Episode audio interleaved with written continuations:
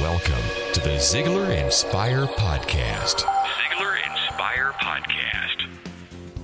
Hello there, and welcome to Zig Ziglar's Inspire Podcast. I'm Blake Lindsay, your host, and I'm certainly glad you're here. We hope you're enjoying a better than good week, and we're going to do our best today to make certain that you have a better than good podcast to listen to. Zig Ziglar is going to talk about how to keep a marriage strong. He and his wife, Jean, whom he lovingly refers to as the redhead, have been happily married now for over 62 years and are more in love than ever. I think you'll agree that Zig knows a thing or two about how to keep a marriage strong. Let's turn up our speakers and listen.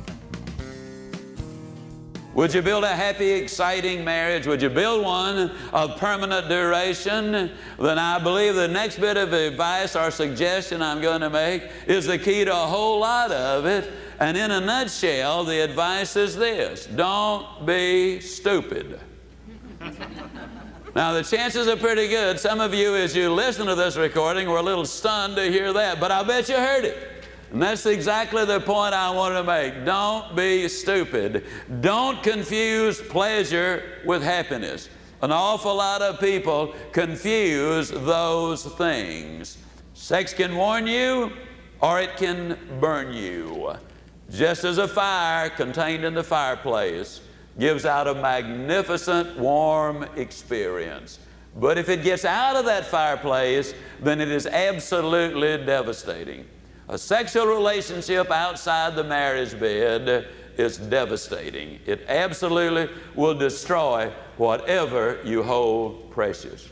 A number of years ago, a Texas magazine interviewed me, and somehow in the conversation, the subject came up, and I don't know how it did, but the question was, Would I take my secretary to lunch? And I responded, why, of course not. And the interviewer was somewhat uh, stunned. He said, What do you mean? Of course not.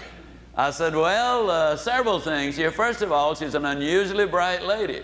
She wouldn't go with me. That's first thing. I said, The second thing is she and I have absolutely nothing to talk about that we cannot talk about more effectively in my own office with the door wide open. I said, number three, you know, people do talk, and if they were to see me out with my secretary, first thing you know, people would be whispering. And I said, number four, in addition to that, I might enjoy taking my secretary to lunch. And that would lead to another trip out and another trip, and that has got nothing but trouble written all over it, any way you cut it. Now I said, in addition to that, the truth is, I do not believe by any stretch of the imagination in the double standard. I don't want the redhead going out with somebody to lunch or to dinner or anywhere else. I just don't want it going on.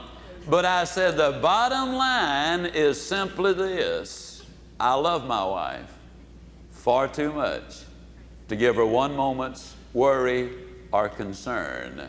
It's not worth it. Folks, I've been almost all over the world. I've had privileges that very few people have. I have as friends people who are worth over a billion dollars. I've associated uh, with some of the upper figures in the echelons of government.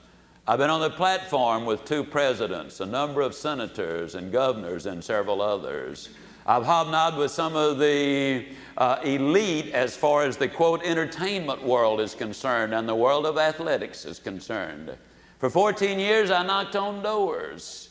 I've been in homes where I can literally, as a salesman, I could see the floor underneath, the ground underneath, and then look up and see the stars above. I've crossed every socio-economic line this country has to offer every racial, ethnic, religious, socio-economic line this country has to offer. I have never known a happy man or a happy woman who was married who was not 100% loyal to their mate. Period. End of statement. Now, I want to emphasize something. I'm not moralizing. I'm not preaching. I'm just simply saying that if one of your objectives in life is to be happy, then that is not the route that you want to go. We need to avoid those situations. Now, I'll admit some people might say, well, Zig, in modern America, you know, sometimes it's absolutely impossible. And I'll agree there are some unusual circumstances, but let me tell you, there are most of them that you can avoid. When I travel the country and uh, my secretary gets the phone call that a lady's going to be picking me up, she always says, Well, who's going to be with you? If they say, Well, I'll pick him up by myself, my secretary says, He won't go with you. You'll have to have another lady or your husband with you, or it's no deal. Now, please don't misunderstand.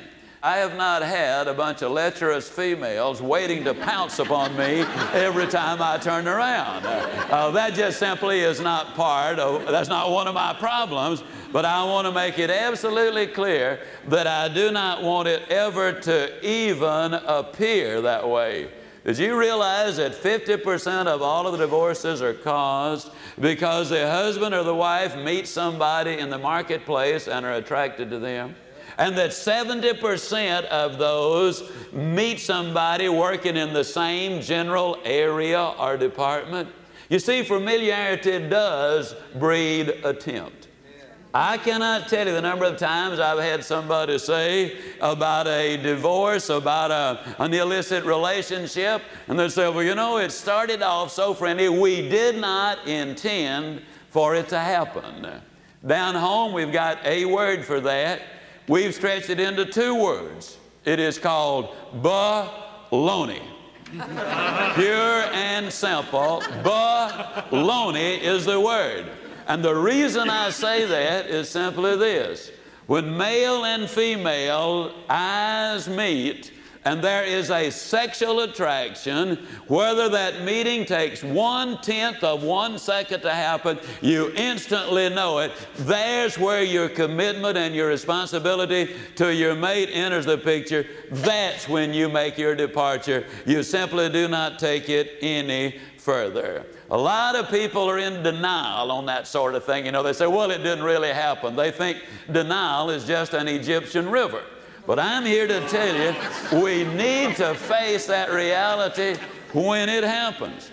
Jane Ellens uh, takes a step a little further when she says, Fidelity within marriage is far more than just putting a leash on lust.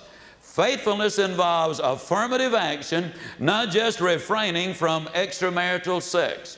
It requires faithfulness to the vows we have made, vows to be constantly person centered in our marriage, to consider always the well being of the other, and to practice honest, open communications. She terms creative fidelity a dedication to the freedom, maturity, and growth of one's spouse.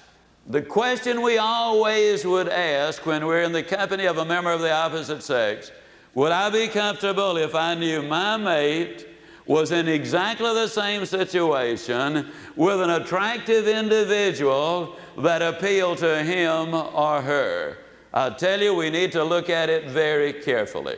In a publication of Executive Excellence, Stephen Covey tells a very interesting little story. And I emphasize this sort of thing because you see, the marriage you're in right now has the best chance of success of any marriage you'll ever have. The reality is, and I repeat this 50% of first marriages fail, 60% of second marriages fail, 70% of third marriages fail. We need to work on the one we're on. Well, Stephen Covey tells about this man who was at a seminar he was conducting out in Oregon on the course. Beautiful setting. And he noticed the man as they were in a little private session, the man seemed far away. And then the man started talking. He said, You know, I should be having an absolutely wonderful time. This place is so beautiful, but I know in a little while I'll get a phone call. And I know my wife is going to be asking me some questions. And she knows all of the questions to ask uh, because it's under these identical circumstances that I met her when I was married to another person. Should be having a great time, but I'm absolutely miserable.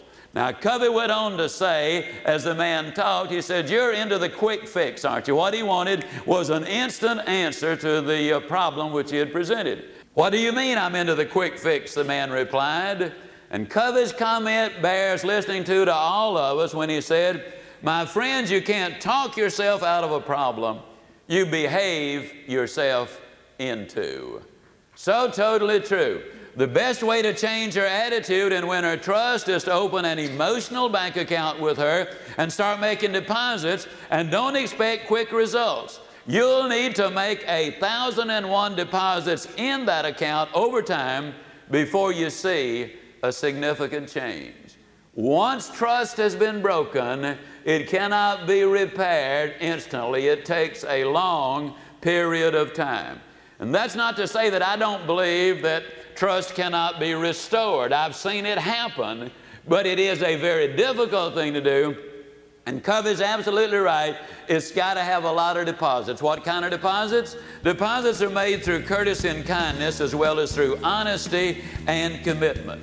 That gives us something to think about, doesn't it? I often hear Mr. Ziglar talk about the home court advantage. The idea that if you keep your relationships at home strong and secure, then you have a definite advantage out there in the workforce. I would love to hear about your home court advantage. I hope you'll give me a call. So here's my telephone number 214 207 6972.